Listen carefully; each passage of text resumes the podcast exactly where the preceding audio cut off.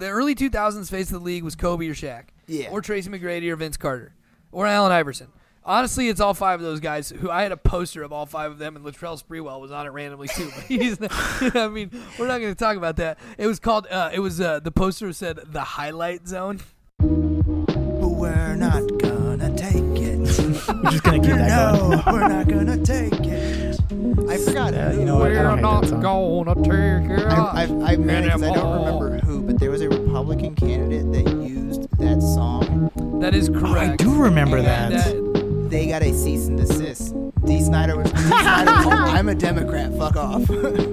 Uh, almost, almost every fucking song that Repu- the only song that Republican politicians are allowed to use is "God Bless the USA" by Lee Greenwood because he's a fucking jerk off Republican hat himself. So That and, and pretty much anything Jimmy Buffett. It's like fair game. Like, do they want to go Margaritaville? Fair game every single time. Cheeseburger in Paradise, Wait, you that- have it.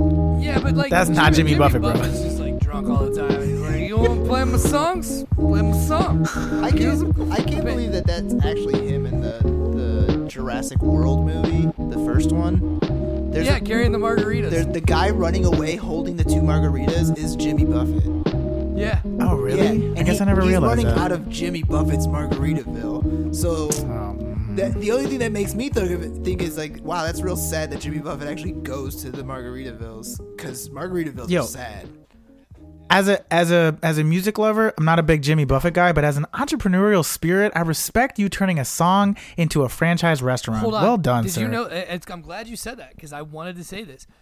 That song is the most valuable song of all time because Margaritaville, all the shit and franchises that it spawned, is a, had like this was like four or five years ago, but was officially worth a billion dollars. Damn. Holy shit! A I had no idea. billion dollars. Wow. Way to go, Jimmy. Damn, dude. Way to go, dude. Damn. That's crazy. Margaritaville. Uh, uh, Kyle Kinane has a bit that the most depressing song in the world is Jimmy Buffett's Margaritaville. And he said he was like originally it wasn't. It was a fun song, but then they created Mar- Margaritaville as an actual place. So now there's an actual location to put all the lyrics to the song to. And he's like, "Have you ever been to Margaritaville?" He's like, "It's always in the middle of nowhere.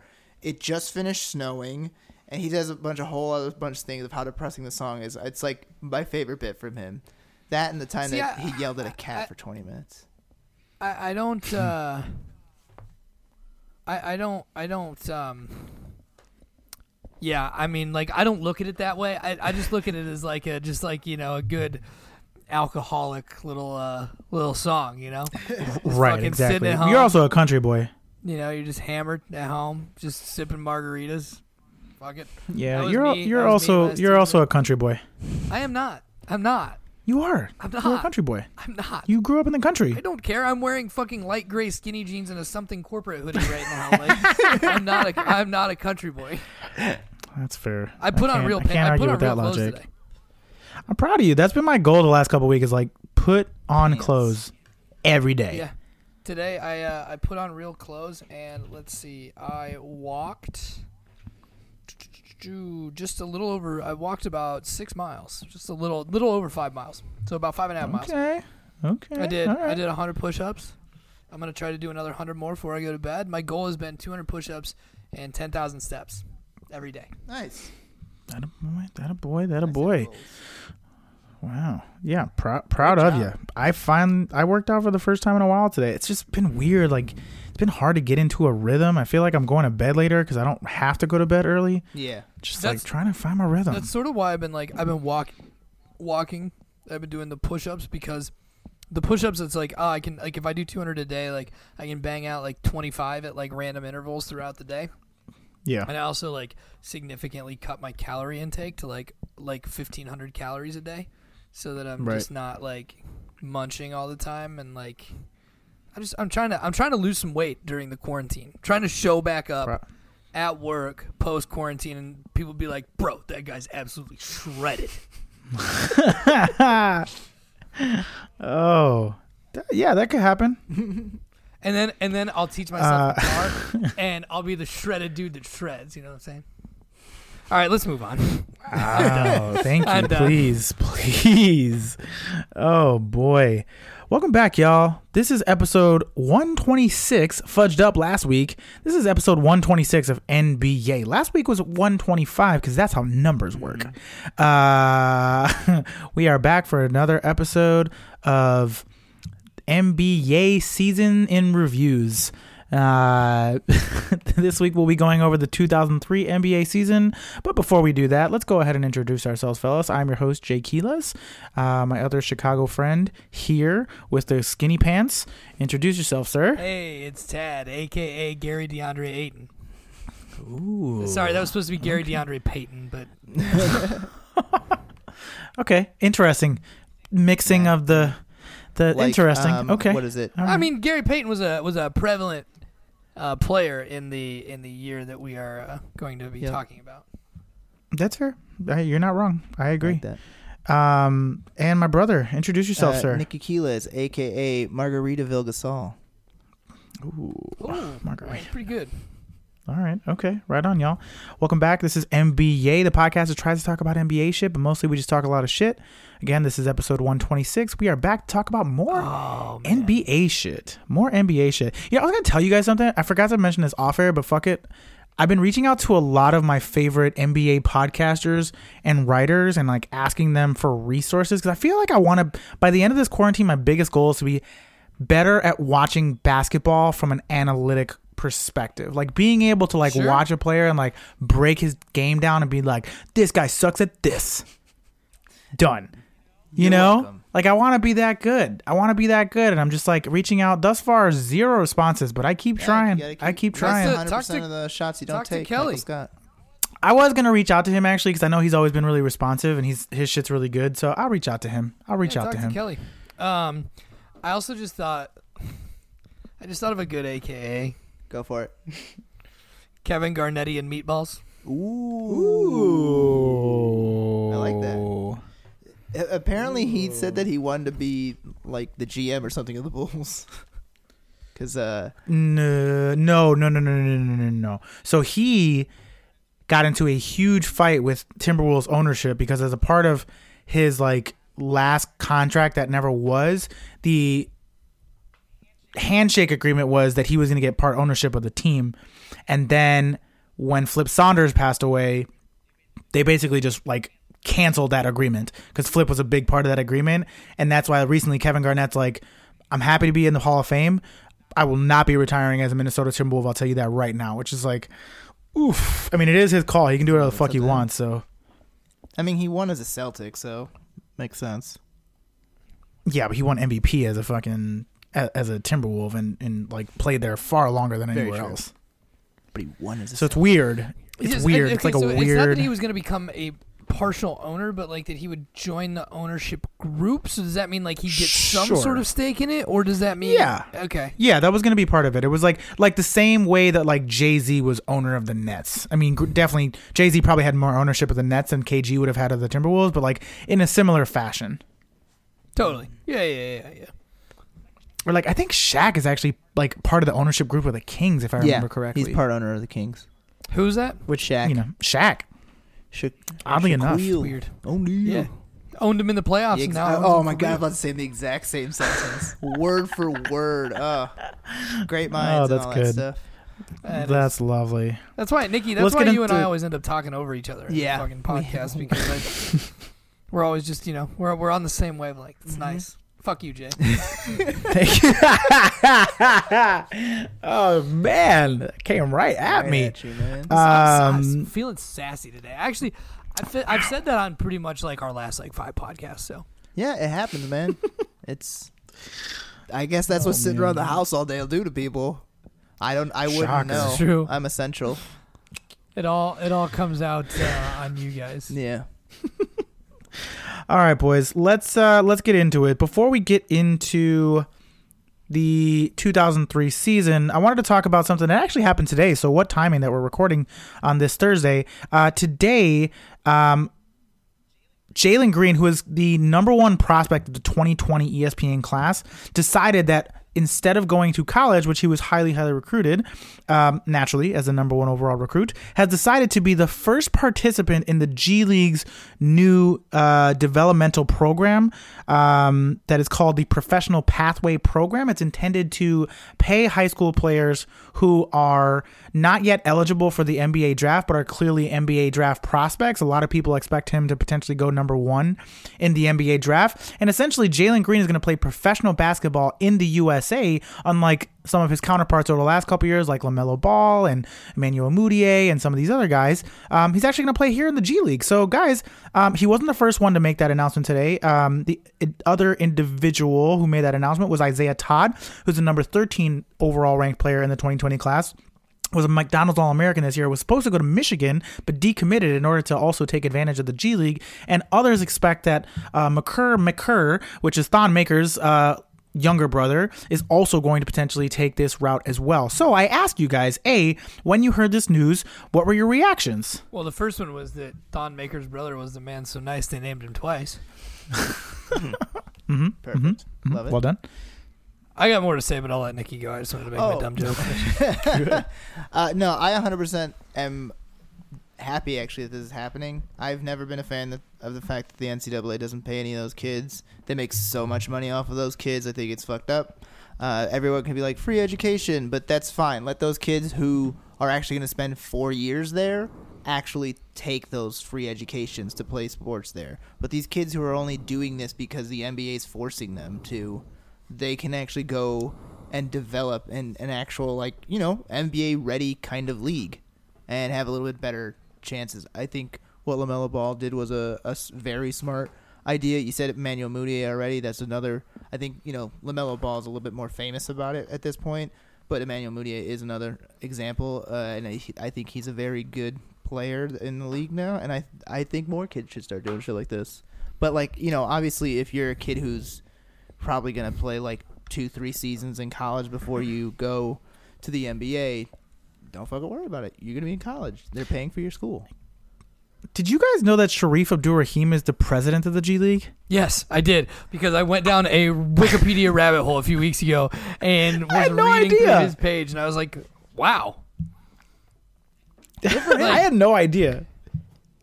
what what a shocking, shocking." Just like like little fact, like what what a, like I, like I mean like by all accounts, like you you know there's I'm I'm not saying like it's just like that is like the not the guy that I expected. No, I would not. Yeah, I was. either. I mean, look, he went to Cal Berkeley, so like it, it's a good school. It's not super surprising. Like he's always seemed like a sharp guy. But yeah, I was just like reading through this article, and I'm like, wait, sh- that's Shareef Right, but like I mean fuck? he he went to he went to Cal Berkeley for one season. was he there for one season? Yeah. He okay. just Like, he did a was- Wikipedia. uh, what was it? Rabbit hole. He knows. That's right. He w- he got into the Like, rabbit he- hole. I so- did. I, I went through all this, but he. I mean, he was, he was uh he he was a one season guy. Like I mean, like look, Cal Berkeley's a fine school, but like let's not pretend that like Cal Berkeley's uh like College of Liberal Arts, like their elective classes and and uh, and gen eds are that much more difficult than. Uh, you know, pretty much any other university in the in the country. Um, I digress. He still seems like a very intelligent man, and like you know, good for him. He also, man, like if he had not had injury problems in the back half of his career, he was a bona fide star player in the league.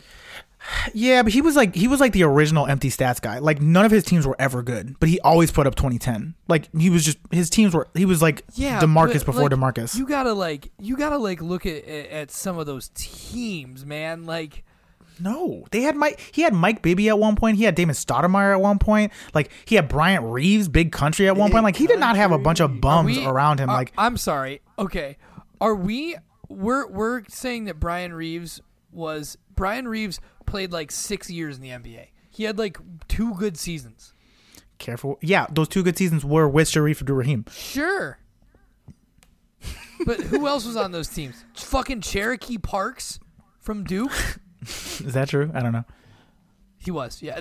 Trust, just trust me on all this. I, I, I, I, I- I- went. I went. you did it- you went into the- went through yeah. Thing. It was very. It was very He long. went through the rabbit Um, hole, I don't man. know. Em, em, empty stats guy. Empty stats guy. Much much like your your boy Demarcus Cousins. Like very very eerily similar. Every season, multiple time All Star. Like 20 and 10 like on the regular 100%. without a doubt 100%. his teams were never good ever Yeah, no, like those they Vancouver, those Vancouver teams always underperformed Vancouver when he went to teams were bad, the Atlanta also they were were bad The, didn't he? Didn't he end up in Portland? Isn't that where he ended his? I Career? don't know I don't know where he Was finished he but also the guy who like got in trouble or ch- he did he change his name or something about his name? He got in trouble with the NBA. Or I'm thinking of someone else. Mm-mm. no you're thinking of um God I, f- I forget his name But it, yeah, Mahmoud it's like, Mahmoud Ra, uh, Abdul Rahu, Oh, Ra, okay, Rahif or yep. Rahuf Yeah, it's like He very. played for the it's like Nuggets? They eerily similar. similar last names or something like that. I think is what I'm thinking. of. Yeah. Okay. Sorry. Um, but in any case, so just for the listeners who are maybe unfamiliar with exactly what this means for uh, Mr. Green, um, Okay, well, I, I, I had some thoughts. Oh, go ahead, go ahead. No, it's fine. Let me just skip over me. Uh, anyway, Go ahead, go the- ahead. So, just a couple quick points of clarification. Number one, uh, they cannot play with. Uh, they ha- They must play with an unaffiliated team. They cannot play for a team that is affiliated with another NBA team. correct. Um, yeah, which is yeah, which is Number- awesome because that was like originally when I heard it, that was my biggest concern. Number two, there is a team. From my understanding, there is a team in Southern California that is an unaffiliated team It's going to be a new team, the Los Angeles. that is that that is basically just going to be a team for these kinds of players. Yeah, yeah. So my understanding is it's basically like to Tad's point, a team that's unaffiliated that will have the same level of like professional development and NBA coaching and training and all those things, um, but they won't actually be playing in the G League. They'll simply be pay- playing ex- exhibition games against other G League teams and also against some international teams as well. So they're going to get a little bit of exposure to both. Oh, Um, and it's really going to be more of like it's it's going to be a true like developmental league where like the, he, this kid's getting paid 500 grand to do this. Like they're like the article said that like Adam Silver and Shareef Abdur-Rahim were fighting over the last couple years specifically because RJ Hunter and LaMelo went to Australia and they're like okay enough is enough. We can't keep losing our high school kids to these international leagues. Like there's an opportunity to make money here. Um, and also to like keep these kids here and also get them into the NBA sooner if they feel that that's the route that they'd like to go. I just like okay. I appreciate the NBA trying to make the G League like a legitimate league. totally But at the same time, just fucking scrap the fucking age requirement. Please. well they are they are it's ending in 2021 Yeah. Uh, I forgot that that was the thing. You Yep. are correct. Yeah, so they're already they already waived it. Like this is the, these kids are graduating this year though, so like they had a choice of going to college this year or playing professionally. They're just they're going to be the first class. But the beautiful thing is like for the kids that are not draft like ready yet, they have this as an alternative option as a secondary league, as opposed to going to college where it's a fucking joke anyways, or going to the NBL in Australia or China or going to Europe. Like now they can be homegrown talent. They can be around NBA. Like the article said that Sam Mitchell's probably going to be the coach of this team, which is like former like NBA coach of the year, a solid, longtime NBA player, longtime NBA coach with some varying levels of success, but like a, a real coach, like a legitimate NBA coach who can teach NBA offenses and like teach them how to be professionals. I think it's a, I think it's great for guys who are like tweener prospects, like the type of guys who are maybe like not first round type high school guys, but like are clearly NBA prospects and would prefer to raise their draft stock by going into this program where they're going to be in the in the NBA zeitgeist for lack of a better term. the atmosphere. Exactly. And like be around NBA scouts on the regular. Like it's a fucking pain in the ass to get to Australia. It's super easy to prospect guys here. So if you can get in that league, be around NBA scouts, I love it. And also, so my other question to you guys was like, what do you think this does for the NCAA in terms of like the the product that is college basketball? I don't think it hurts it. Yeah, I don't either. I, I really, I really, truly don't. I, I think like there are enough people that like really love their schools and love the love college basketball. I mean, like, I mean, when the NBA had, uh, you know, the the one and done rule, where I mean, was the product of, of college basketball worse? In fact, this actually makes it better because you have I less, completely agree. you have less of these guys and you have more of the guys that stick around for three, four years. I completely agree. and it, it changes like team dynamics. It changes the way. It actually probably creates more parity because you don't have guys like, and not that Kentucky has been like you know world beaters recently, but Duke still has been, and like you, Yeah. you don't have the you know these coaches to go out and they're like, oh, like I just recruit all these one and done guys, and it's like, yeah, dude, play for me, score forty points a game, and you'll go to the league, and you know you'll be a first round pick and all that stuff. Like it actually will create more more parity. Mm-hmm. I completely agree. I'm I'm a big fan of it. I think college basketball has been at its best when we had that. We had the guys, the players that we could like get to know year over year, the JJ Redicks, the Adam Morrisons, the Christian Laettners, like the Tyler Hansbroughs. Like college basketball is more fun when you know who's coming back next year and like, oh, North Carolina's reloading, or like, hey, here's this upstart team in Wichita State that has fucking Ron Baker and Fred VanVleet. They're juniors so and they've been around for a That while. a you know, like to watch. I love them. I love them. But like you you you lose that with this one and done rule and with this like you just eliminate these guys that are just they have nowhere else to go and they don't want to go overseas. Now you give them a place to go. It doesn't muck up college basketball and I completely agree with Tad's point. What happened to Ron Baker? Is he still in the league? Uh, I think he was on Washington most recently, but like he ain't playing no I more. don't. I don't think. I don't. I don't think he's in the league. I'm gonna Google it, and by Google I mean look it up on Basketball Reference because that's Yeah, I don't. I think the last team he was on was the Wizards. I'm shocked that the Knicks signed him for as long as they did. You know, Ron Baker wrote a children's book. I'm, hold on. I'm gonna. Washington. we can talk about the children. Uh, we can. We can talk about the. Uh, yeah, he plays in Moscow now. By the way. yeah, Uh, I'm not but shocked. I, I just I want to I want to stop you just real quick. Uh, you're shocked that the Knicks made a head cra- a head scratching like signing like That's fair. Yeah. That's uh, fair. come that's on fair. man, come on man. I mean, you're talking about a dude that was like an un, he was an undrafted free agent that they signed, played a decent amount of minutes for a really shitty team, and then they signed him to a two year, nine million dollar contract. It's like, what? You locked this guy up. He was your backup point guard on a shitty ass team, and he was an un, he was he was fine for them. He was Wasn't- fine, I mean, but not two years, he nine averaged- million. He averaged Fine. like three points a game, and he he's he most he famous wasn't for like- getting hit in the like face by true Anthony Davis. That's that wasn't- tells you Yeah, enough. That's right. He wasn't That's a true right. point guard either. You know, I mean that's the thing. No. but you know, I there was agree. nothing I though. agree. That, that, it didn't get better from my night though than on a, a Thursday night watching. Um, or I guess that would be a Wednesday night because it'd be ESPN. Uh, on a uh, or like a, a Wednesday night. Uh, watching the, the 18 and 43 Knicks, you know, play against like the 22 and 40 Bulls, and uh, you know they kick it out to Baker in the corner. Ron Baker for three, bang! Mike Breen. That man can make anything sound entertaining. Mike Breen is a man. Bang! Bang So It's like that for call the- is just so good. Yeah. For the listeners who are unfamiliar, um, as I mentioned, Ron Baker did write a children's book. The book is called "You're Too Big to Dream Small." Uh, hey man, that's, that's quality. Cute. it- I did it's not a know- book I about a young man. A, a young run because he's tall. Oh yeah. Was he like six seven? Yep. He a, a, a young small man who has big dreams. Um, y- yeah, I don't know. It's good for you, Ron. it's just Yeah, the bud. best thing you did was you wrote a children's book. Um, if the listeners are curious, um, you can currently buy this book on Amazon for six dollars and fifty three cents. If you're interested, as many of you may be parents and are looking for a way to entertain your kids during the quarantine, highly recommend. You're too dr- you're too big to dream small. You're saying. too big to dream small. Okay. Is that like a Yeah. about like fat people? Yeah, probably, probably. Um, and with that, let's get into. The oh wait, wait! 2003. Before we do that, we gotta we gotta celebrate because we talked about this last week. I'm not gonna celebrate, but you guys can. Gar Forman Gone. was officially fired. John so my Paxson. point- Listen, I'm Gone. happy for it. My point.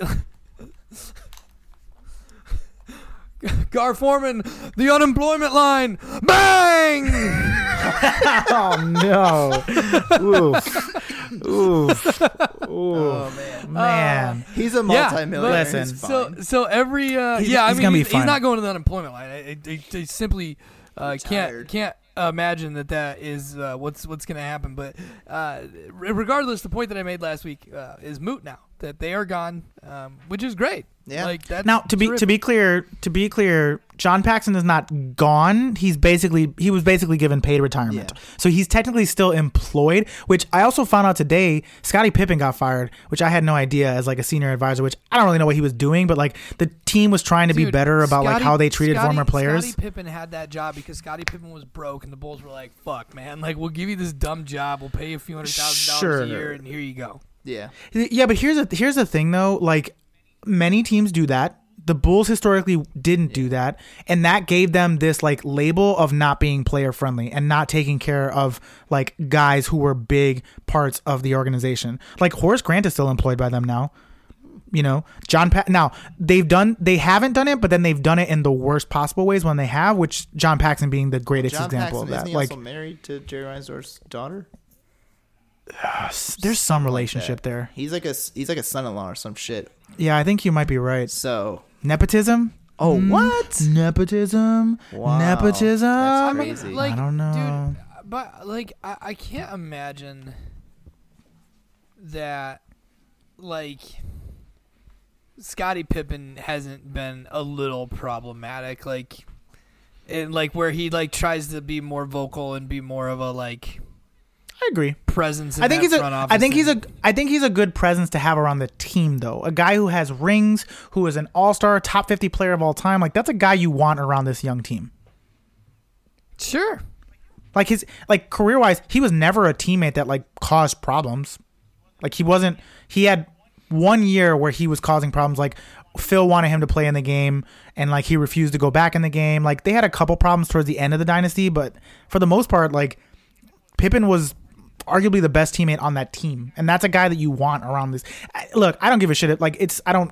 It doesn't make the team better or worse that they fired him. I just thought that was interesting. But the Paxson one is like they basically he's like going into like a senior advisory role, but like is not going to be around day to day, which is literally just paid retirement. Yeah. I mean, I'm here for it. Here's the one thing. The last thing I'll say on that.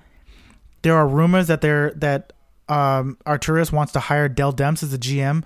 Please, please, Arturas, do not do that. Please don't hire Dell. I know he's black, and you said you wanted to hire a GM of color. I get it. Careful now. That's what he said. Those are his words, not mine. The first thing he said was because uh, Marcus Spears wrote an article about how the Bulls interviewed zero candidates that were of a minority ethnicity Yeah, it's all white whatsoever. However, they did interview Bryan Colangelo and Danny Ferry. Are you fucking kidding me?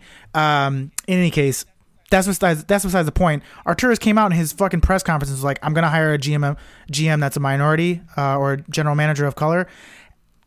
Please don't make it Dell Demps. Dell Demps sucks. like he's terrible. He's he was so bad as a Pelicans GM. Please don't bring him over here. Please, I beg you. I'm looking at his uh his draft picks. Signed Joe Alexander as a free agent. Pretty solid move. That a boy. Crushing it. Uh he traded Darren Collison and James Posey to the Pacers. Uh, and acquired Trevor Ariza. It's Mm. not bad. Uh, that was 2000. Yeah, that was those were those teams with uh with Chris Paul and and them. That was those are good teams. I'm trying to see who. Uh,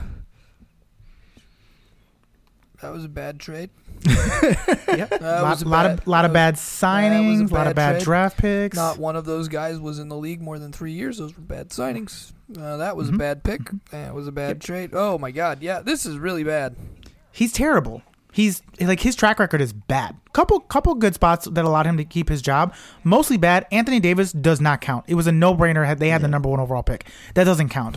Uh, You can mess you can mess up the number one overall pick for sure. But like Anthony Davis was like a next generation talent. That doesn't count. He did. You could argue that the best thing he did was like basically man. put the Lakers against the wall and make them trade everybody for Anthony Davis. Wait, that can't. Yeah. What? That can't. What? What is this? Which, if I remember correctly, he didn't even finish that trade. He was he just he stopped it from happening, and then David Griffin finished it. So Dell Demps is Uh, not a good DM. I don't want him here. In 2011, he drafted Josh Harrelson uh, in the, with the 45th pick and promptly traded him to the New York Knicks for cash. that a boy. Smart You know what? move. Ec- economical. You got to respect it. Man about his money. Yeah. Don't want him here. Don't want him here. Yeah, man. Please, when, please uh, don't hire him. When I when I heard uh, that uh, you know the Knicks were willing to give away money for an overrated white center from uh, Kentucky, I had to pull the trigger. I agree. That's uh, Great that was a that was a mocking of uh, the film Semi Pro when he says that. Yeah. uh, you know, Kentucky needed a washing machine. I'm an aggressive owner, and I pulled the trigger. So, anyway, we, Yep. we can move on. Noted. All right, Nicky, bring us to 2003, the year that I graduated eighth oh, grade. Oh wow. Bring us there. Bring us Well, back. before we get into 2003, we have to go back a little bit further to July 17th, 2002. As Nelly made sure the whole country knew of the high heat index indoors and the necessity of removing clothes if the heat became too much, two combo guards would take off their old uniforms for ones they would become far more familiar in. Mr. Big Shot Chauncey Billups would leave cold Minnesota for cold Detroit, and Manu Ginobili, who was drafted in 1999, would finally leave his Italian team, the Virtus Bologna, for one of the which is actually the one of the oldest EuroLeague teams ever. They were started in 1929, Virtus Bologna. He left that team for the fattest city in America, San Antonio. Them big old women. yes, the big old San Antonio. I did not see that coming. Well done. Unfortunately for Manu Ginobili, he signed a little too late, and he would not get the chance to play with a great, as NBA favorite Terry Porter would retire on July 29th, 2002, Oh, after 17 seasons my in the man's. NBA. But fear not, Manu, a great would join you soon. August 5th, 2002. After a one year stint in Portland, the man who would later name his son Nick would find himself back in San Antonio as Steve Kerr was traded for Ant- Anthony Daniels, Amal McCaskill, and Charles Smith. Uh, and then on August 6th, the very next day, the jersey swaps continue as Dikembe Mutombo is traded to the New Jersey Nets for Todd McCullough and Keith Van Horn. Then on September 5th, 2002, the Magic continue showing love for great old big man as they signed 33 year old Shawn Kemp for what would be his last season.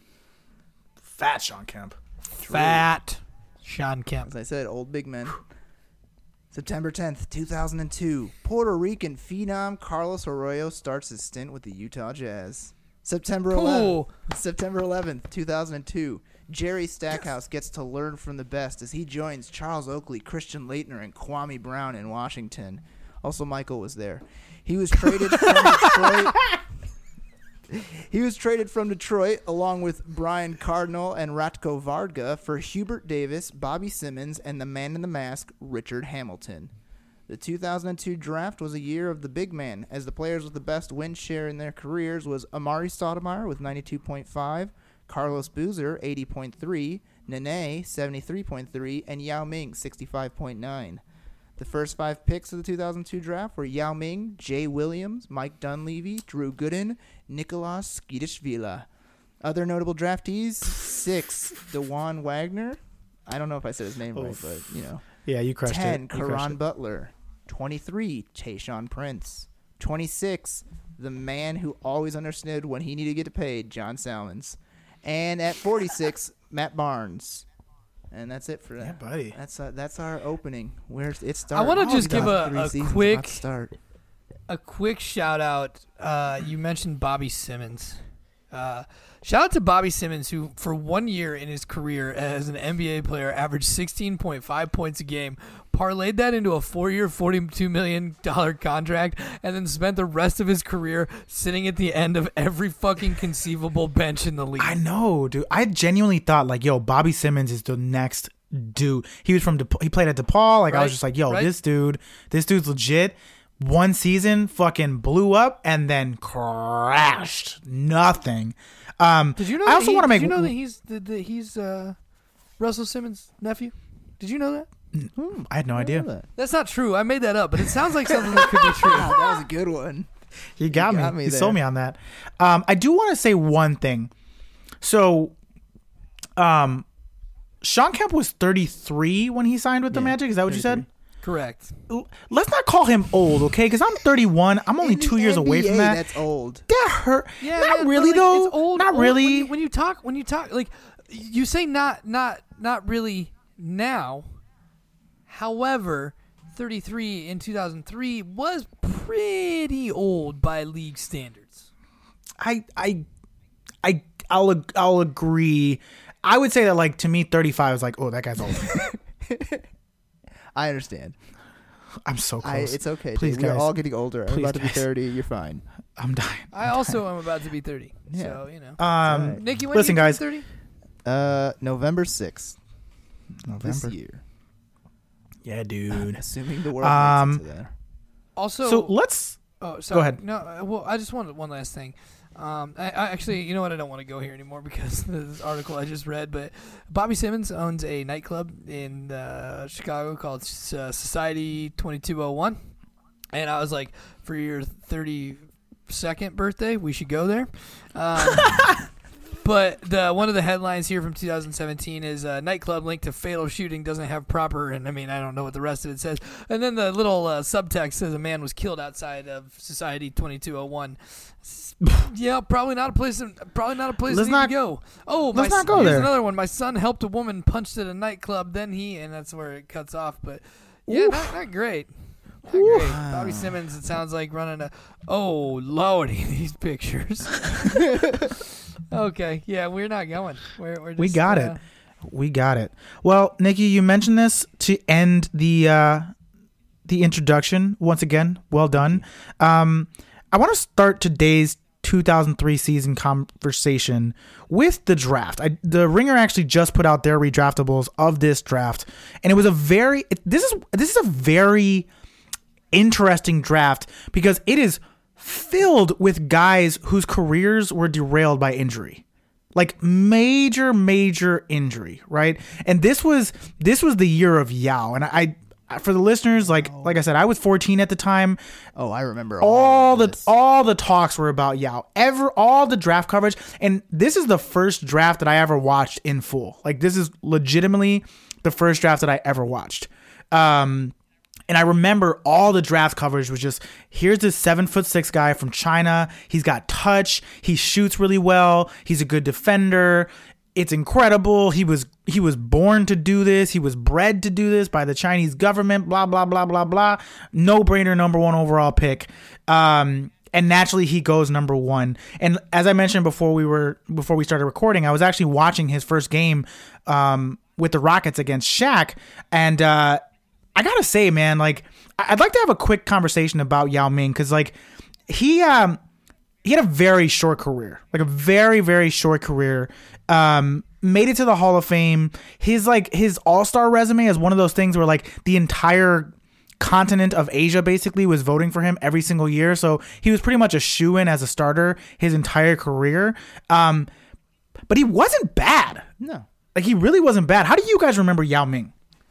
Uh, sitting on the bench in his suit with a foot injury. No, come on, come on. When he was playing, mean, when that's he how- was playing, That's how I remember it. when he when he was playing. Yeah, I mean, he was really good. He was kind of. He wasn't an exciting player to watch because, like, He's very he's just slow. this massive dude that like was slow and you know played in the post and he didn't have a jump shot. I mean, he was a talented post player. He had an array of post moves. Don't get me wrong, but like, I disagree. I think he had a for for a guy who was seven foot six. I think he had a great jump shot. But see, I also don't really remember that. Like, I just like Yao never really interested me. You know, like that. This you're asking how I remember him. This is how I remember him. I remember him as a plotting post player who was kind of a relic from a, a, a time gone by. But he was just this massive, giant man who his listed si- height of, of seven foot five. I'm pretty sure is not accurate. I, I believe he's actually taller than that. I um, think I I legit think he's like eight feet tall. Like I see I've seen pictures of him recently, and I'm like, oh my god, he's eight feet tall. It's not even close. And he he uh fuck what was I gonna say? If he had not like uh basically been well, he wasn't forced to play for them, but like uh, he was to some degree like kind of forced to play for the Chinese national team, and if he hadn't, we he would probably have had uh, a much longer uh, yeah, Big career. problems.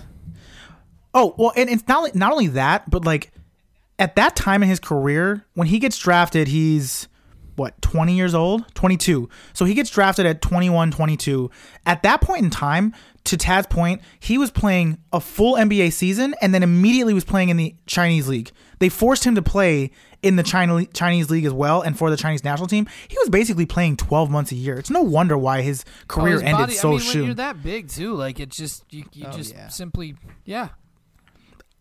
I mean, I it- it's crazy. Like I hadn't realized it until I started doing some digging, but I I fondly remember Yao as so he couldn't play in today's NBA. No. There's just no way. He would never like he would he would not he wouldn't start. Like he just wouldn't work in this current Well, iteration of the he's- he's a NBA. Taco Fall or a Boban. No, not quite I mean, though. Not quite because but- like he's th- so the comparison that I heard recently which was really good was he was basically like Shawn Bradley with great footwork and touch.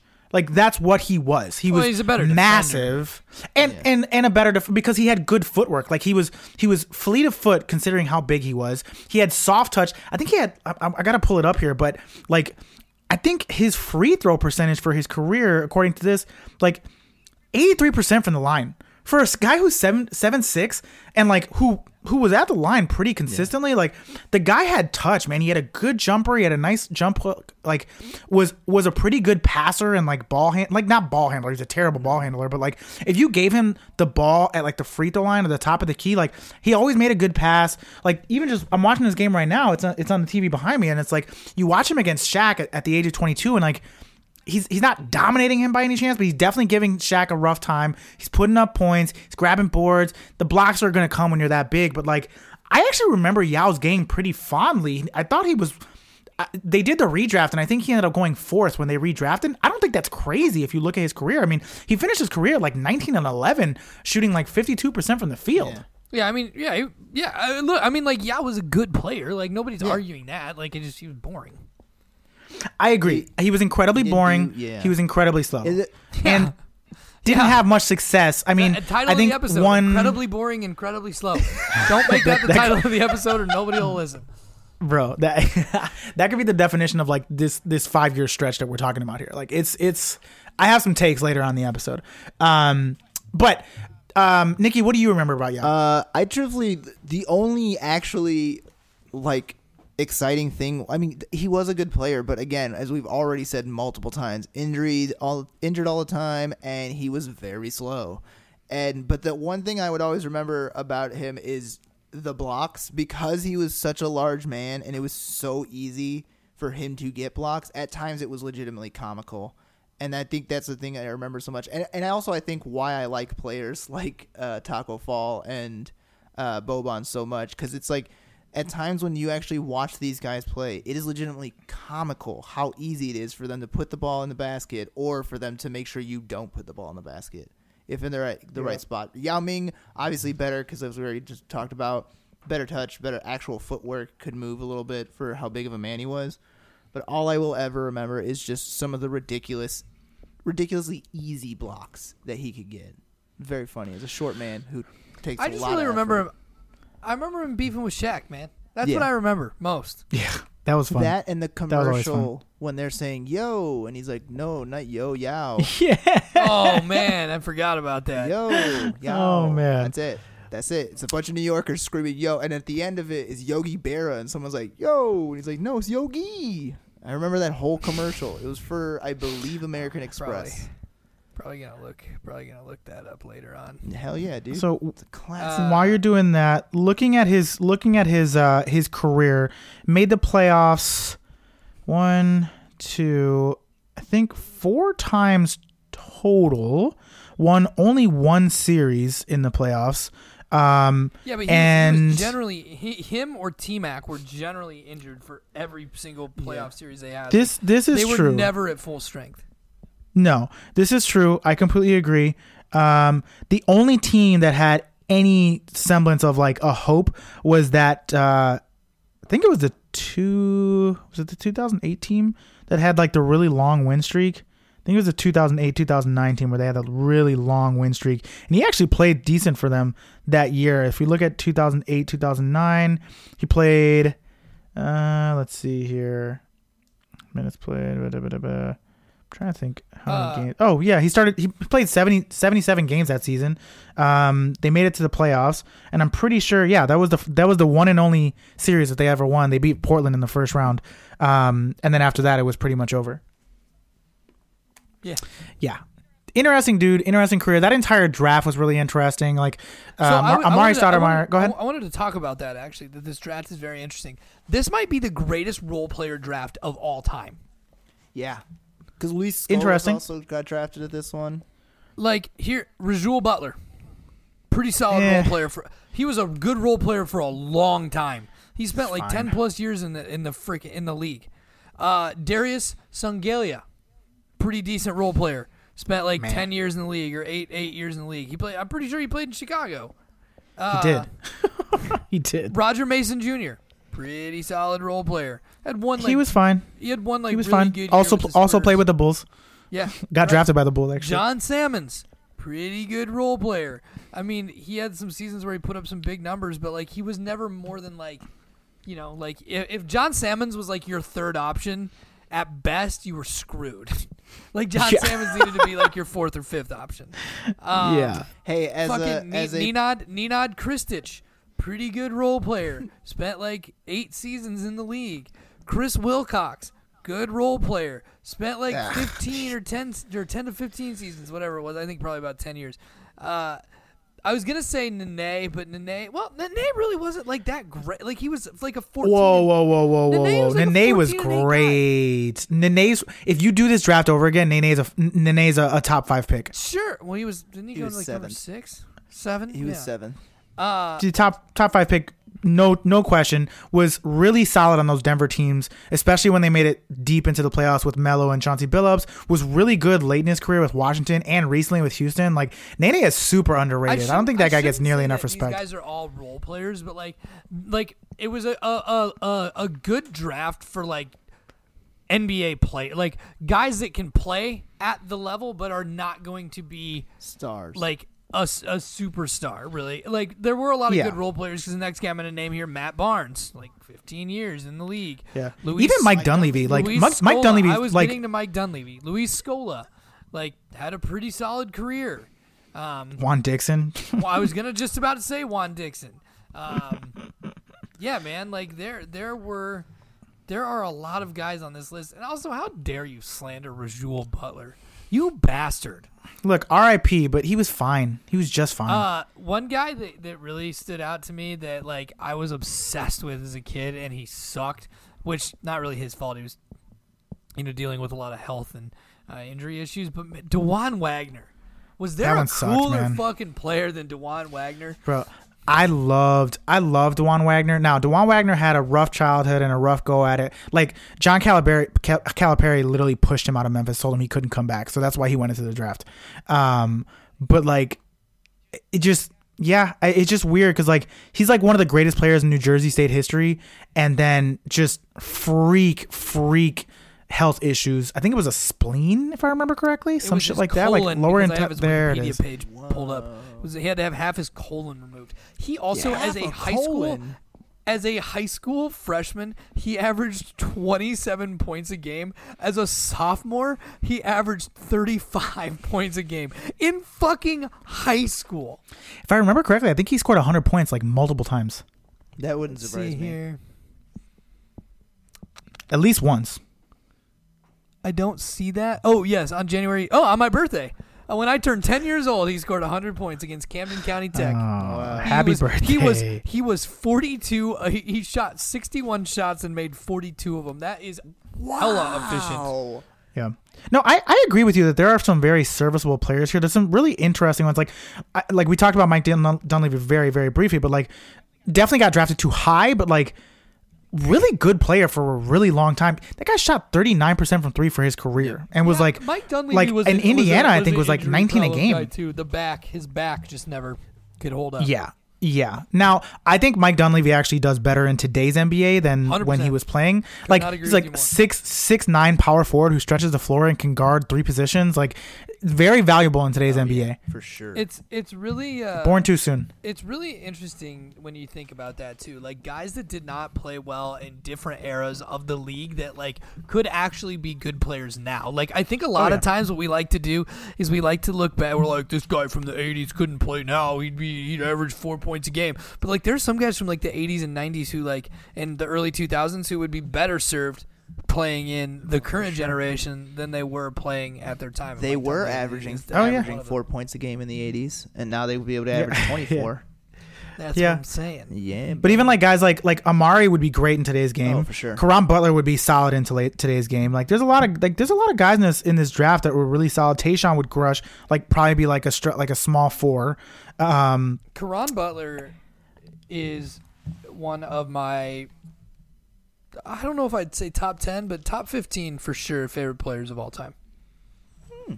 Yeah, super underrated. Like very very underrated as far as like a guy who like like in in Miami was great. Gets traded to the Lakers for Shaq is great for the Lakers. Gets traded to Washington is an all star in Washington with Gilbert Arenas, who we'll talk about later, and Antawn Jamison.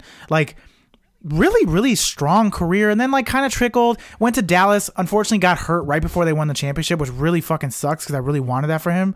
And like all signs point to like when he was in okc they fucking loved that guy. Like good teammate like longtime nba player wrote a book. Apparently people love it because he had a rough rough childhood. Yeah. um so interesting dude. Can we talk about jay williams for a second? Hold on, I got I got two things. Number one, Caron Butler will also forever like be remembered by me for the Jim Calhoun uh, press conference where they, they, they got beat by Providence. Uh, and Ryan Gomes, who was playing at Providence uh, at the time, Robin Go- uh, Ryan Gomes, uh, longtime NBA player, uh, and he's like, I, I can't I can't offer every player. I can't take every player. I took Emeka Okafor and Caron Butler. They're not bad. They're not bad. And he's like and then he says like he's like he's like fuck me. it's just so fucking funny. If you've never seen it before, watch it. It's gold. Uh, the other thing I wanted to say, not Caron Butler related, but Dajuan Wagner. I was reading his Wikipedia page, and my favorite stat here is. Uh, on October 12, 2015, he attempted to return to basketball and planned to sign with the AmeriLeague. However, the league folded days later after it was discovered that the founder was a con artist. Whoa. Jesus. that's wild. God. Not great. no, great. not great at all. Ugh, That's terrible. Um, let's talk about Jay Williams for a little bit. Jay Williams, who at this point in time was highly, highly, highly touted, you know, championship caliber player at Duke, um, a guy who like everybody thought could have actually been the number one overall pick in this draft. Thought he was a much higher caliber player than Yao, um, and frankly, had an okay rookie season. Like looking at his numbers, he shot like 39% from the field, which is not great, and only averaged like nine and a half points per game. But like also put up a triple double against Jason Kidd. So there were some flashes where you're like, okay, this is this is real. And as a Bulls fan, like I remember at that time, again, this was the first draft that I ever watched, praying praying that we got Jason Williams and it made the most sense. And you draft him, you're like, this is going to be our point guard for the next 15 years. I cannot wait. He was so he was so fundamentally sound. He was a good shooter. He was speedy and strong. Like everything about him was awesome. And then that one fateful night, man. Just Nikki, do you remember that? Uh, yes, I remember being. I remember when someone when I found out. I don't remember whose, but I was. This is gonna sound weird. I was in a van. But I don't remember whose van it was. It was a friend of Dude, mine. you were you were you were 12. Why were you in a Uh, van? it was a Whose friend van of Some was mine. it? guy, Mine's van. some guy pulled up alongside the road and said, "Hey, little boy, there's free candy in here." Oh my god. No, I think it was. It had something to do with sports. Uh, but yeah, somebody, some. I was in the car with. said, Some, "Hey, man, I got a whole bunch of I've got sports balls in here.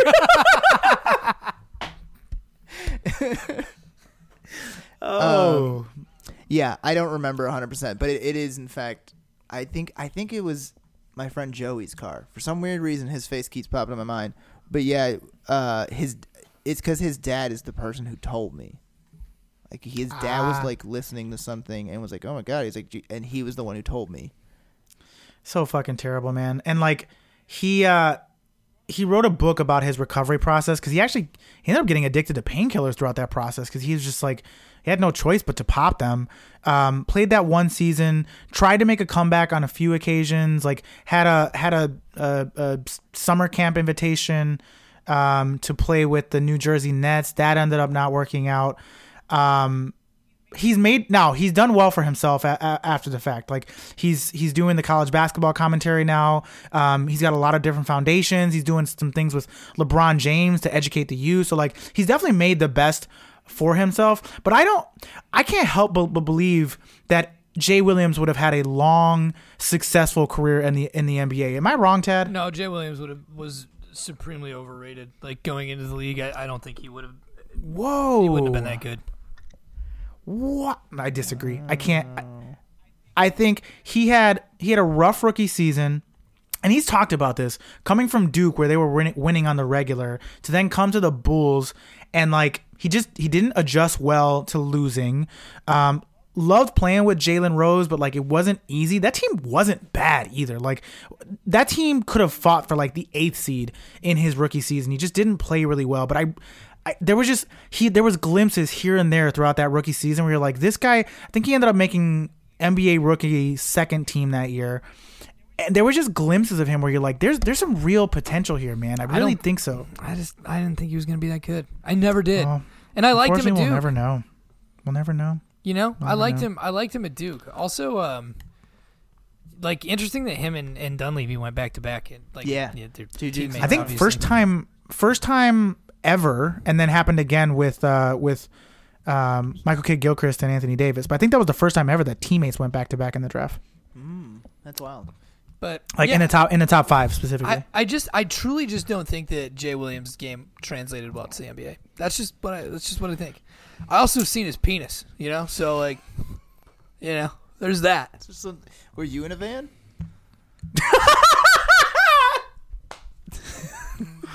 oh, that's good. That's good. No, Uh, uh, I was on my phone. uh, good on the internet. Okay. If you Good guys don't know, lord. he uh, I don't know if he still does, but he was involved with Charissa Thompson, a uh, Fox Sports personality. Uh, there are several videos of her in various states of undress across the internet. You can find them if you search Charissa Thompson and then any sort of sexual thing following her name. Um, when those photos were originally dumped, uh, there were also some photos, uh, some nude photos of uh, of Jay Williams. I gotta tell you, guys got he's got some penis. Can we make that the title of the episode? I just want to have that be the cold open. Got some penis. He's Jay got Williams. some He's got some penis. I just want to have Tad saying that. We'll think about it. I mean, you can still just make that, even if it's not the title of the episode. We're at about 55 Uh, minutes in. You might as well just mark that down. Uh, another question for you guys: If you're redrafting, where does Carlos Boozer fall in this draft? Fifth? Uh, redrafting. Oh. I mean, number one's clearly Amar'e. Yeah. He's top 10. yeah. 100% top 10. I think he's top Yeah, five. that's right. I think he's. I think he might. I think he might, might be number three. He might be number two. I agree. I think so too. I think he might be number two. I agree. I think it's. I think it's. I think it's Amar'e. I think it's Carlos Boozer, and then I think it's Caron Butler.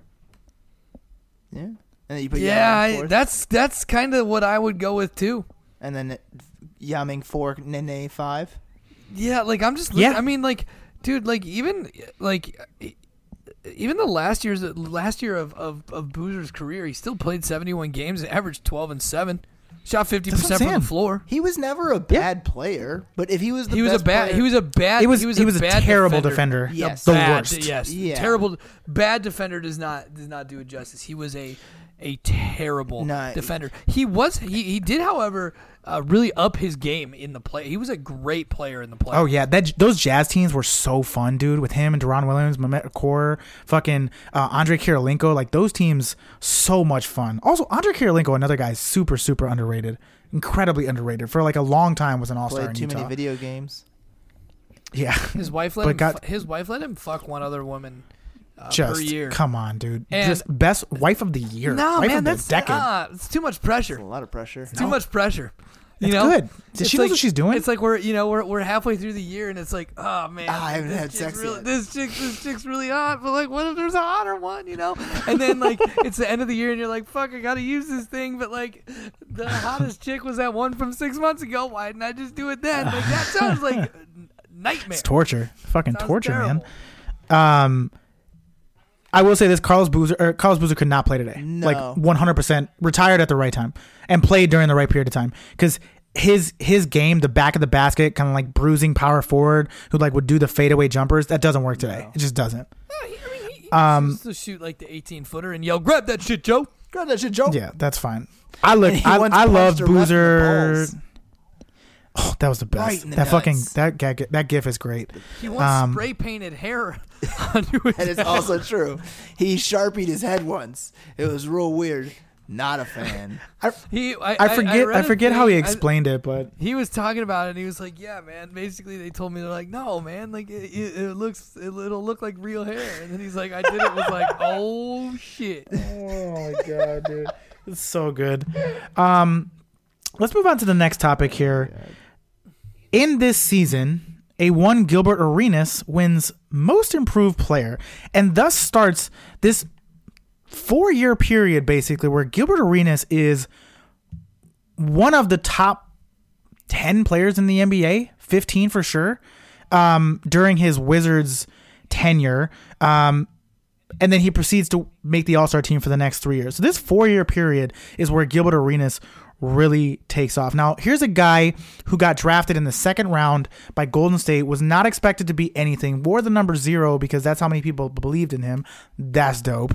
Um, and then plays for those We Believe fucking. Well, actually, no, he didn't play for the We Believe Golden State Warriors, but he played for the Golden State Warriors when they were pretty solid, like still kind of like one of these underling teams. I think it was like him and Matt Barnes and a couple other people.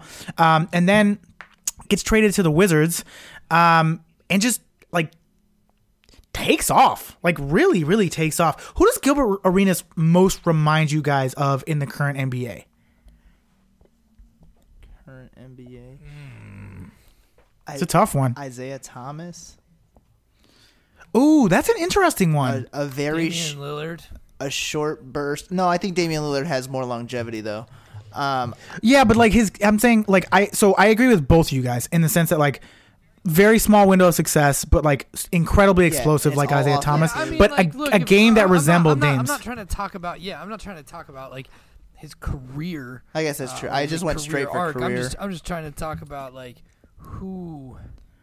Um, trying to think. Like, let me let me think about this a little bit. Just give I me- still think I like I like that I still comparison. think I, mean, Thomas can work for that sort of situation because Isaiah Thomas is a guy who could just score at will. G- Was Gilbert Arenas very good at defense? I don't think he was. it was He was okay. okay. He wasn't very. he was good, just though. fine. Yeah. just fine. Um, I mean, Isaiah Thomas is kind of atrocious at defense, but like, you, you know, you could put some schemes around him that would work, kind of. But Well, when you're five mean- foot four, it's hard to defend. Right. it's it's it's quite it's quite difficult quite difficult to do. Um I mean, look, when he's in Washington, he's averaging 25 points a game. He's shooting 80% from the line, 48%. Oh, no, wait. 37% from 3, 36% from 3. Um 42% from the field overall with 6 assists a game, 2 steals a game and like four four boards a game. Like started the age really started the age of like these like scoring point guards, like these scoring first point guards that ended up taking over the league for a while there. But like the dude was fucking hibachi, bro. Like I remember I loved watching Gilbert Arenas, dude. Loved watching Gilbert Arenas. His No game was so no fun. chill, Gil, brother. Dude, my man, I loved Gilbert Arenas. Like him, I during that period, it was like my favorite players to watch were him, Tracy McGrady, um, fuck. LeBron.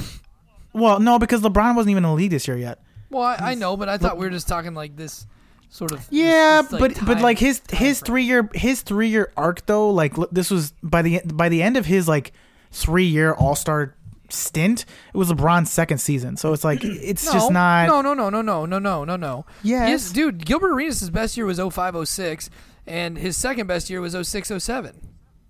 yeah, I think it, I think I'm it's his, a little bit longer. His his 2005 6 2006 season, he led No. the league in scoring. Yeah, 0506, 06, 07. That's what I'm saying. You guys are both saying Yeah. the same thing, but Jay, it's so not what? Three, th- it's three not four years in, It's five three, years. So- three, three, four years in. Just four years, like that was we we had he five years. LeBron, LeBron, well, four years. So all right, fine, Yeah, Yeah. four Fine. years. That's what I'm saying. Um, you fucker, fine. I will say this though, really quick. My Isaiah Thomas thing might actually be 100% correct because he also has a four-year uh, stint where he pretty much is averaging 25 points per game Yeah. and similar sort of numbers. Less steals. He's only averaging about one steal per game, six assists per game, and Bro, about three rebounds. It's quite I didn't- comparable. I didn't realize how inefficient Gilbert Arenas was. Oh, oh yeah, oh, yeah. he was a chucker. Well, because he was fucking chucking, bro. He didn't give a shit, man. Yeah, I mean, you just like it's funny. Like you, you look back on the like, because like I, I, I, I feel like it's almost like you, you become like you know like your father in in this regard, where like you know now I watch the game and I'm like, that's a bad shot. That's a bad. shot. That's a bad shot. That's what. But he was know- like, you he was doing and, that like, shit back then, where like- he was just fucking chucking. But that's dude. what I'm saying though. Is when I was like 15, you know, 14, 15, it was like, yo, this guy's dope. He was nine of 35 from the floor, but he scored 30 points, and that's fucking sick. And like, it's just funny that like I, I look at his numbers now and I'm like, Jesus, man, he scored 28 points. Yeah, sure, while shooting 41 percent from the floor, like. And eh, I like I, I look at that now and like as an adult I'm like man like I'm boring. Like I'm like oh man like those shooting percentages are terrible. What if you involved your teammates more? You might have won more games. You know what I'm saying? As a kid though I was like dude fucking Gilbert Arenas is sick dude. He scores 28 points a game. And those dope ass gold jerseys which I maintain to this day get the worst rap of jerseys of all time those gold and black Wizards jerseys were dope they were dope I was not a fan. disagree. Sorry. Yeah, I, I disagree. You're Not a fan wrong. the gold ones. I- that's fine. You can say what you want to say. I, I'm just, what, uh, like, I'm just- I, I don't under, I don't understand what people did not like about them. it's too much gold. yeah, I don't know what it was. It was just they just looked weird. I didn't like. I don't know. I didn't like. 'em. I, th- didn't like no, I'm going to say it right now. Gold is a secondary or accent color, and that's on art. But they they were they were it was sort of an accent color because they had those black shorts, dude. I remember playing NBA 2K and I would always always always switch to those jerseys if I played as the Wizards. I would need Those were tight, Um, man. Can I can I ask for a, a a quick, just a very quick like transition to a topic that we should have covered last week, but I kind of want to cover now. okay. Uh, hold on. I just want to say, like, if we're gonna wrap up Gilbert Arenas, uh, Gilbert Arenas, uh, crazy guy, legitimately insane, super talented basketball player. Poorly, or unfortunately, his career was derailed by injuries and threatening to kill one of his teammates in the locker room and bringing guns in and telling him to pick which one he wanted to get murdered with.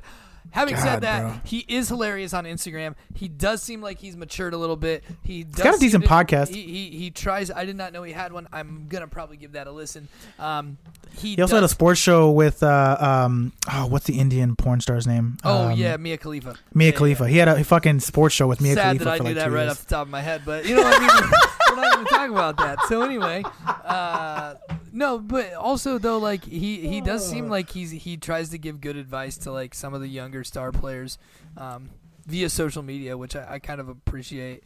Um, And he but loves yeah, to man. shit Shout out, Nick shout out. Sh- I was just about to say, shout out No Chill Gill. Follow him on Instagram and watch him like just terrorize Nick Young and Nick Young's son. Oh, it's so much fun, It's dude. so it's funny. so great.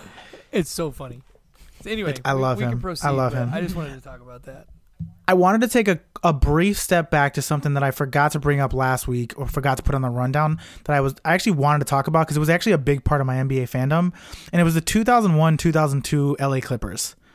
Um We With- talking Darius Miles. Miles. we talking Darius Miles, Brand. Lamar Odom, Elton Lamar- Brand, Quentin Richardson, like Earl Boykins, Keon Dooling, Corey Maggette, Jeff Mc, Jeff McInnis. Yeah, you know what that is? Uh, that's a bunch Eric of, Piatkowski. That's a bunch of solid role players, as we talked about earlier with the draft. Listen, Dude, Corey, man. Corey Maggette though was a legitimate bucket. He could Yeah, do he could nothing score. else, but he Nothing. could score from anywhere. He's like a Lou Corey Will. Maggette is Perfect actually a guy man. who would be.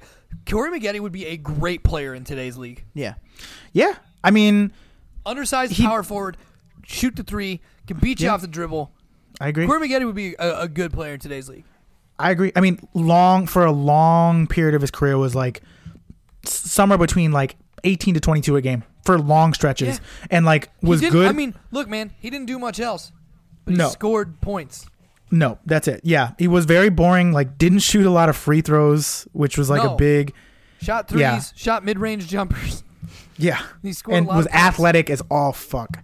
But I remember that team was so fun to me because they had that that short series on ESPN where they followed them around and like that's where like we all, all introduced to the knuckleheads. Like I remember playing basketball and like that was like everybody wanted to do the knucklehead thing. Like every score, every time you scored a basket, you fucking hit your head. Like Dude. that was the coolest fucking thing in the world to me at that point in time. When I was when I was playing basketball in high school, we used to do it.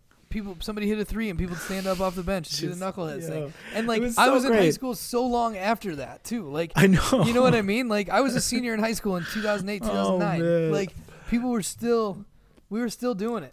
I loved it, dude. And I, was the best. I remember at the time being such a big fan of them too because they had Darius Miles and Quentin Richardson who were both from Chicago. Mm-hmm. and it was just like oh here's two Chicago guys on the same team who grew up together. They're, they're both these like young first round talents. Darius Miles at the time I thought was going to be the next I thought he was going to be the next T-Mac. I was like this guy he's long he's athletic. Like that was the point in time where like we way overvalued athleticism. Um Dude, I, Like, I, honestly, I think way if there's any time that we overvalue athleticism, Now. we're we're at that point now. It's it's You it's think gotten so? worse. I think it's yes. yeah, I don't think know. it's starting to get real bad.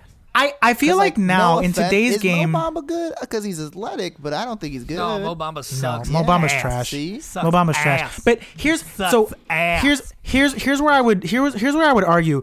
I agree that we we do focus on athleticism today, but because of the nature of the of the NBA, l- back then it was like big dude, really athletic. Now it's like here's a guy who's like this six let's say six eight to six ten guy who can also stretch the floor and like appears to have a good stroke from three and is athletic like that there's No, but you that don't kind of like that so much. There's there's a lot of guys that get drafted on that p word. You know what I'm talking about? Potential. Potential. And there's a lot of guys, a lot of guys Oh, that get God. drafted on on that Dra- potential. Dragan Bender. I- Dragan I mean, Bender, dude- Phoenix, come on, give it to us, baby. Alex Len, push it on over. Oh, Phoenix not athletic, uh, not athletic. example is Aaron Gordon. Yep. I still maintain that Aaron Gordon in a in a different system would be much better off. Had he not been going back and forth three four three four three four three four for like five years, I think he'd be a much better player at this point yeah, in his you're career. probably right. But I'm just saying, I'm just I using really him do. as an example. There's a lot of guys these days. Get Anthony Bennett got drafted on potential because he was athletic as all hell. Yeah, and and but also but also was a guy who in college could stretch the floor and was incredibly dominant. Um, so let's move on to the last topic of the night, which is this is the first season of the Spurs Tim Duncan, Manu, Tony Parker championship that really kicked off the dynasty. Who is Um, uh, Gregg Popovich? Oh, so, oh, sorry. I, I thought I thought you were No. I thought you were reading the answer to the question. Wasn't nope. We were gonna Jeopardy Oh, it. so- sorry. Nope. Um, Wasn't my- it- my wasn't mis- it- my mistake? I have a I have a hot take. Over the last couple of weeks that we've been watching basketball and taking in these last two seasons in particular, I think man, Tim that Duncan ain't- is the reason why the NBA was so bad at this point in time.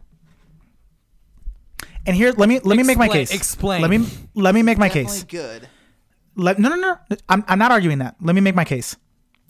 So, when you look at the periods of the NBA that were the most entertaining, right? You had the 80s with Bird and Magic, both of whom were electrifying players, incredibly fun to watch. Then you move over to MJ, another electrifying, athletic, like incredible, incredible competitor, really fun to watch. Then for a little period there, you get like young Shaq slash young Kobe, fun to watch, like really athletic. And then we get into this period for two years, by the way, where the Nets and Jason Kidd, who we talked about last week, has this old man game, are dominating the Eastern Conference. And then this season where Shaq was hurt, so that led to a weird Lakers season, and the Spurs going to the championship, winning against the Nets. This might be the most boring championship. I don't remember watching any of these I games. do for some weird ass reason. I also I also remember watching them as well. I don't remember watching any of them. None of them really are on my radar. And my point being, Tim Duncan, incredibly, incredibly talented, the greatest power forward in the history of the game. There's no doubt about it. Really boring to watch. I remember. What's interesting? Go ahead. I literally just want to say I remember watching the finals, and this this does prove Jay's point correct, but this is what I remember about watching that finals. I remember watching it at our aunt and uncle's house, and our uncle Jeff at one, multiple times. And it was in fact anytime Jason Kidd or Tim Duncan would do something, say something along the lines of like, "Well, that's classic basketball." Oh yeah, he kept talking about fundamentals. He talking was like, "That's fundamental. That's good funda- fundamental 'cause those two basketball." do- And I'm like, Those two dudes know f- good fundamental basketball, but good fundamental basketball is boring as shit. But this is this is this is my point. The most electrifying players at that point in time weren't having the same level of team success. So like guys like Vince Carter, Tracy McGrady, Allen Iverson, Kobe Bryant, like this season in particular, and for the next couple seasons, were just like nowhere to be found because they didn't have deep playoff runs. So the deep playoff runs were made by like the Spurs and the Nets and the Celtics, who at that time were like really tough. That was a really tough watch. Like The- Antoine Walker just chucking it. Yeah, he shoots threes because there are no oh fours. But anyway, that's neither here nor there. Uh, what I'm, what I'm, what I, what I want to talk about though is Tim Duncan. Yes, was boring at that time because that was a time of bad basketball. And what's very interesting is that, and we've we've we beat that horse to death. I, I understand that, but I'm I'm gonna keep talking about it because as much as I loved the memories that I had of this time of basketball in my youth watching this, uh, it was bad. I mean, if you go back and watch it now, you're like, this is atrocious basketball. And what's interesting is that the Spurs pioneered what is honestly like the the sort of grandfather to like the modern day basketball that we know now. Like, yeah, to some extent, th- I would agree with without- that. Without those early, they were all about making the extra passes, doing the right things, like uh, you know, dribble penetration from a, an attacking point guard. Like there was a lot of similarities to what we see. And like I'm not saying that like, you know, that you, you, you look at you watch the Spurs game from 2003 and you're like, "Damn, that looks like the Warriors from 2017" because that's not what it is. But it was the it was a precursor to what that Warriors 2017 offense um, you know, ultimately was. It was a precursor to the modern game. And it's so funny that you think about that and you're like, back then I was like, god damn, these guys are boring. The big fundamental, what a terrible nickname. Tim Duncan stinks. And what's so funny to me about that too is that eh, towards the end of Tim Duncan's career, from like 2008 to like 2013, he, and you know what, what did he retire in 15? Uh, yeah, has it been three? Nah, no, I I think it's only been like three years. No, maybe four.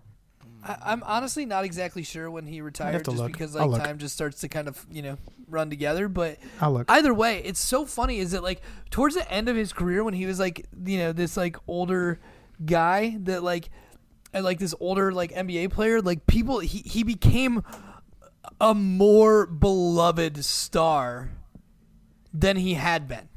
You know what I mean? Like people like I like people loved him. It was like, oh man, old man Timmy's still out there getting it. Spurs are still contenders. Spurs are winning 60 games this year. And 15 years prior, or not 15 years, but like 10 years prior, people were like, my God, this guy is good, but he's so fucking boring. And it, Yeah. it's just very interesting when you I really also think, think about the fact what- that.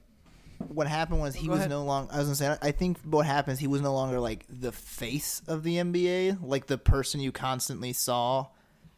Was Tim Duncan ever the face of the NBA, though? No, I guess he never. He won. I mean, he won. He won NBA MVP back to back. Yeah. You can win fucking MVP. Doesn't mean you're the face of the league. The early 2000s face of the league was Kobe or Shaq. Yeah. Or Tracy McGrady or Vince Carter.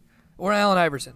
Honestly, it's all five of those guys. Who I had a poster of all five of them, and Latrell Sprewell was on it randomly too. But he's, not, I mean, we're not going to talk about that. It was called. Uh, it was uh, the poster said the highlight zone, Ooh, and it was like all of them like jumping through the air, like doing like sick dunks. Like, That's amazing. tight. But like Tim Duncan was was I think what happened is just like they, it became like these crazy athletic wild players who were finally making deep runs like uh, like what Jay's saying but still that old man and that old man game was still making deep runs as well that's why everybody's like less annoyed with him and more like ah that's a fun little commodity cuz he's not the only like all-star we get to watch in the playoffs Yeah, I mean, he was the t- he was just frankly just he was never never the face of the league. no but he I you think know, it- like he was finally like, ca- I was just gonna say he's Go finally like a superstar that. Sorry, You Fuck you, Jay. fuckers, Fuck man. you. Oh, we can't help Jay. it. We almost did Same it. exact mindset here. I was just say I think um, for like Tim Duncan in these years, he's like the one of the superstars who's just constantly making deep runs and like you constantly see because he was such a great player, but you're like he's such a boring player. But then he, l- later on, in, as his career went on, there was so many great superstars making putting up great numbers that were fun to watch. That then all of a sudden he was just like a fun little niche thing to look at every once in a while because he wasn't the only player putting up amazing numbers anymore. I think that's why in his later career, so many people were like, "Yeah, old man Tim." Yeah. I, I will say this. It was really fun to watch a young Tony Parker and a young Manu Ginobili. Like it was really fun to watch them kind of coming into their own. Um, and this team was deep. Like fucking Steve Smith, Malik Rose, David Robinson, Tony Parker, Steve Kerr, Stephen Jackson, Manu, Danny Ferry, Tim Duncan, Speedy Claxton, who I think put up like 17 a game in this fi- in, in this in this entire finals. Um, Bruce Bowen, like really really deep team. And like watching I think I watched like game 1 and the NBA YouTube channel just posted the clinching game um like a couple days ago. So I watched that one. And like like the Spurs came back from from like deep like I think they were down by like 15 at one point, maybe 12 or something. And uh that team was fun to watch. Like I now watching it like to Tad's point through through a, a through a different lens, now watching it with with let's call it a more refined uh view of of basketball. For oh, you, it's, a really it's fun team. eyes. Hey man, come on, dude. 2020 over here, bro. Um, everything's clear. Um, as is the basketball. It was a really fun team to watch. That Nets team was a little bit rough to watch. Um, like Kenyon Kenyon Martin had a pretty good series. Like, but I don't know. That team was it was a it was an interesting team. Like getting rid of Keith Van Horn. Like I, I don't know. I just yeah I don't know. I was I was watching the game yesterday. I was just thinking to myself like, this is this is why everybody thought that the NBA sucked during this period is because the two arguably the two most dominant players during this two year stretch were some of the most boring basketball players Yep. 100%. that you could possibly watch. 100%. I don't disagree with you. Anyways, um, any other things that you guys wanted to mention on the Spurs or on the 2003 NBA season? Oh, do we want to go through uh um through awards? Oh yeah, I mean, do we? I mean, I think this is the year. Uh, Can you guys? Tim can you Duncan guys won? peep the link? I did peep the link, and I do want to talk about that real quick, Jay. While you look up the awards, so like 100 percent know look who it it up. is. Um, Jay, I need you to Jay. I need you to peep the link, man. uh, on, for the bro. folks listening, Tad sent us a link, and said link is to the picture that he was describing, uh, the poster that he had as a kid. that I had hanging I on my I had to- hanging on my closet door.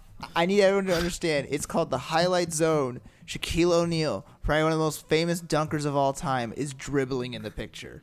yeah, yeah, and and and, and Tracy well. McGrady, Tracy McGrady is Oh. clearly doing a dunk, but like in the way that the, the that it's formatted, it, it looks like he's like standing and like like gonna hit you over the head with the ball. Um, My favorite thing is the caption. In the new millennium, the world embarks on a journey into a wondrous land where only boundaries are that of imagination. Your next stop, the highlights. The zone. Highlight Zone. This poster like was that. sick as hell, though, dude. I had that on my closet door. Uh, it might actually still be on the closet door of my I, my my childhood bedroom. Yeah, it's from like 2001. I really hope so. As hell. I really hope so. Um, oh, I'm getting a weird link here. Anywho, um, so let's go through. Oh, you know what? I had that poster. I had that poster. I thought it looked familiar. I had that same. We had that same exact poster in our room. Why? The same one.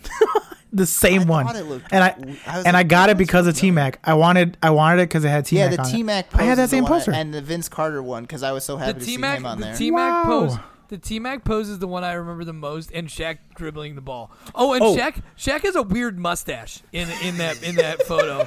Like there's like like a, a little weird dad mustache thing going on. Like you don't like it's it's very weird. But like I always just remember like like Nikki's point, like Shaq. The the most dominant, aggressive, dunking big man maybe that we've ever seen is fucking putting the ball on the deck in his poster. I can't believe that. Weird, weird call poster, guys. I All did want to gotta do is mention Google this. the highlight zone NBA poster, folks, and you'll find it. Yes. It's a classic. Many of you probably had it. Great stuff. I did in my 2003 playoff game watching uh, over the last week. I watched game one of the Pistons, who we'll talk a lot more about next week. Um, Pistons versus Magic series, the only game that the Magic won in that series where T Mac fucking goes off, dunks on Ben Wallace. And do you remember the fucking reverse layup that he did where he like was just Yeah, off the ground and fucking.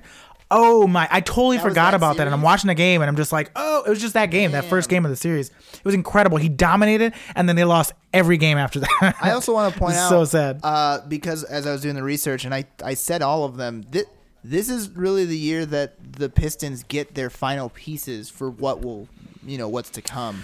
just just about. about. next next season next season is the season which like i said we'll, we'll talk about them a lot next next episode. And I want to talk. What I can't wait to talk about is how like nobody really. I don't think people really loved those those Pistons teams. zero respect You know, you know who liked those Pistons teams? Your dad. Your dad liked those Pistons teams. Uh, you're right he did You know why? You know who? And, and because he hated the Lakers and he hated Kobe. Yep, they hated Kobe. Yep. And your the dad Exactly. was like, your dad was like, this is what this is this, is too flashy, Kobe. Like, dude, fuck off, dad. Kobe's fucking met- dope as hell. met my dad Yeah. it's crazy Yeah, because your Um, dad is everybody's dad when it comes to the NBA. yeah.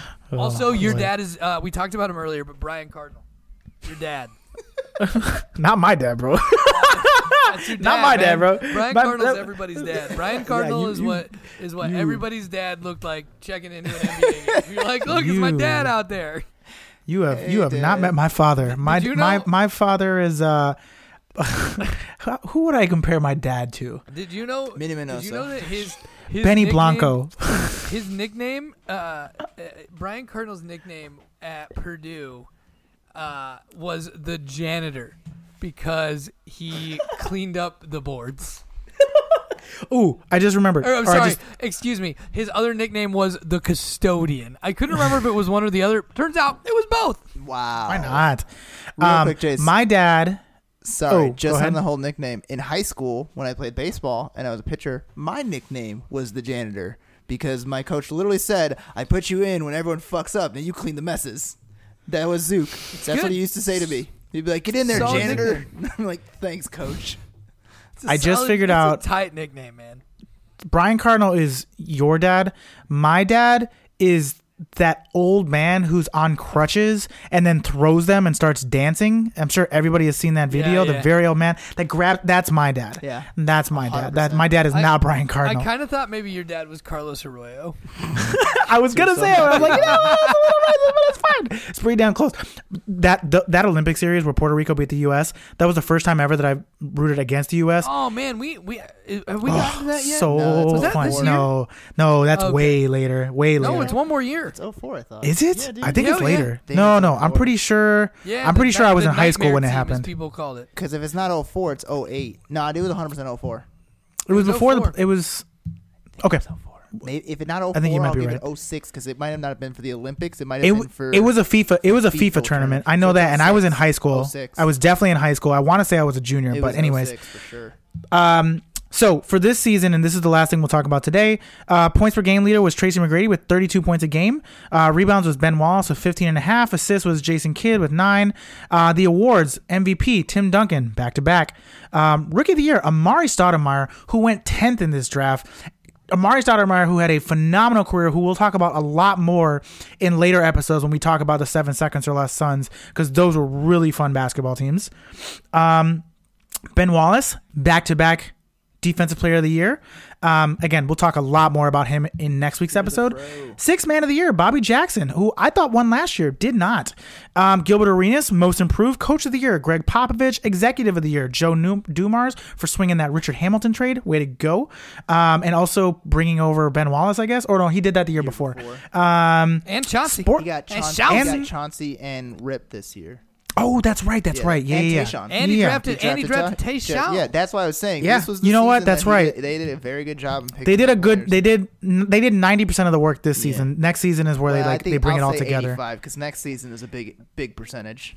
It's a big one. Um, it, and and also yeah, they uh they were they went from like one of the worst teams in the league to being. Uh, not one of the worst teams in the league, but like a decent team in the league to being the number one overall seed in the Eastern Conference. Um, All NBA first team: Kevin Garnett, Tim Duncan, Shaq, Kobe, Tracy McGrady. Second team: Dirk, Dude, can we Chris talk Webber. about the fact that you got two power forwards and a center on the All NBA team? like, imagine that now. If where that we happened were, now, man. I'd be like, get the fuck out of here. That's where we were. Uh, second team: Dirk, Chris Webber, Ben Wallace, Jason Kidd, Allen Iverson. Third team: Paul Pierce, Jamal Mashburn. Woo! Shout out, shout out to my Um, boy Jay Mash. I love that. I guy. love, I love Mash. Um, King Jermaine O'Neal. mid-range jumper. Hell yeah. Stephon Marbury and Steve Nash on the Mavericks, which I was texting you guys this the other day. I was watching the Western Conference Finals between the 03 Mavericks and the Spurs. What a disappointment. That team, that team It's was Donnie great. Nelson, Rafe- man. oh, Donnie, man, Donnie dude. Nelson was was a good coach, but not. I a great love those teams. Also, Donnie Nelson uh, was a NBA innovator, so like I'm not trying to poo-poo him too much, and he was an all-conference guard uh, at the University of Iowa. So, uh, you know, shouts to to Donnie Nelson. Can I say one thing real quick? This is not on this topic that we're talking about, like the mat, like you know, the all NBA teams. I just want to say this: that on August 15th of 2004, the Puerto Rican men's national basketball team defeated the United States by a score of 92 to 73. Suck my ass, Jay. it was in okay, okay, I was like, I, I thought it was 2004. All you. right, Also, all dude, right, shouts all to this right. this fucking Argentina team that won that year uh, had a lot of NBA players. Fuck uh, ton, Luis, dude. Luis Scola, Andres Nocioni, Fabricio Oberto, Manu Ginobili, uh, Carlos Delfino, and I mean that's it. But like that's a pretty decent amount for an Argentinian. Deep, bro. team. That's a deep team. That's a lot of very solid role players. and Manu Ginobili. And managing Um, a Hall of Famer for sure. Let's see. Eh, I'm not going to go through all defense. All rookie first team: Yao Ming, Amar'e, Caron Butler, Drew Gooden, Nene. Second team: Manu, Gordan Giricek of, of the Orlando Magic, um, Carlos Boozer. Oh man, a name I wish I didn't remember. Bro, I was watching that today. I was like, oh, I forgot about him. Uh, Jay Williams and J.R. Bremer of the Boston Celtics, who I do not remember um, Oh, at all. J.R. Bremer. Yeah, dude, come on. He don't know who the fuck he I'm is. I'm serious. Who the fuck is he? Three. He played for. He played for two seasons in the NBA. Yeah, he played at St. Bonaventure. Yeah, you're right. oh my god. Un- undrafted, undrafted in 02. you were ready for that Yeah, one. Yeah, he was uh he was like pretty pretty fucking good in college, but he like went to like obviously fucking St. Bonaventure. Super small school. Great. Same But- school as Woj. Oh, Same nice. school as uh, uh former Orlando Magic great Andrew Nicholson. Let's go, dude. Ooh. Let's go.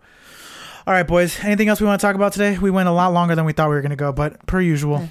We like to Yeah, talk. I mean, you know, it's just we just like to talk about the stuff, and I, I think that we, we get a lot of fun and easy banter in. You know, I I'm good with it. you a lot. I have I have no problems with it at all. Anything else we want to wrap uh, talk about before we wrap up today? No, No. man. We talked about your dad. We talked about my dad. We talked about the highlights. Got it we all. talked about Shaq putting the ball on the deck. But there was a Carlos Delfino reference made at one point. Shouts to Carlos Delfino. I think we covered a lot, man. yeah. We covered it all. Let's plug and let's get out of here. Follow Follow me on Twitter at Tad Hall. God damn it, Nicky. Natural natural order, guys. That's truthfully One, my two, own three. fault. I forget I always go second. Follow me on Twitter at Tad Hall underscore. Follow me on Instagram at Nicky Palooza. And you can follow me at J underscore Quiles on Instagram and Twitter. You can follow NB-YAY at NB-YAY Pod on Instagram, Twitter, and Facebook. Please don't uh, forget to give the podcast a five star rating and review. We greatly, greatly appreciate it. We've been putting a lot of work into these episodes. We hope you're enjoying them. Um, share them with your friends. If you're enjoying going down memory lane with us, share them with your friends. We're revisiting some old games, some old players, some guys like J.R. Bremer, who nobody's going to remember. Um, all right. Well, for Tad, for Nicky, for Jay, this has been NB-YAY, and we're out. Peace.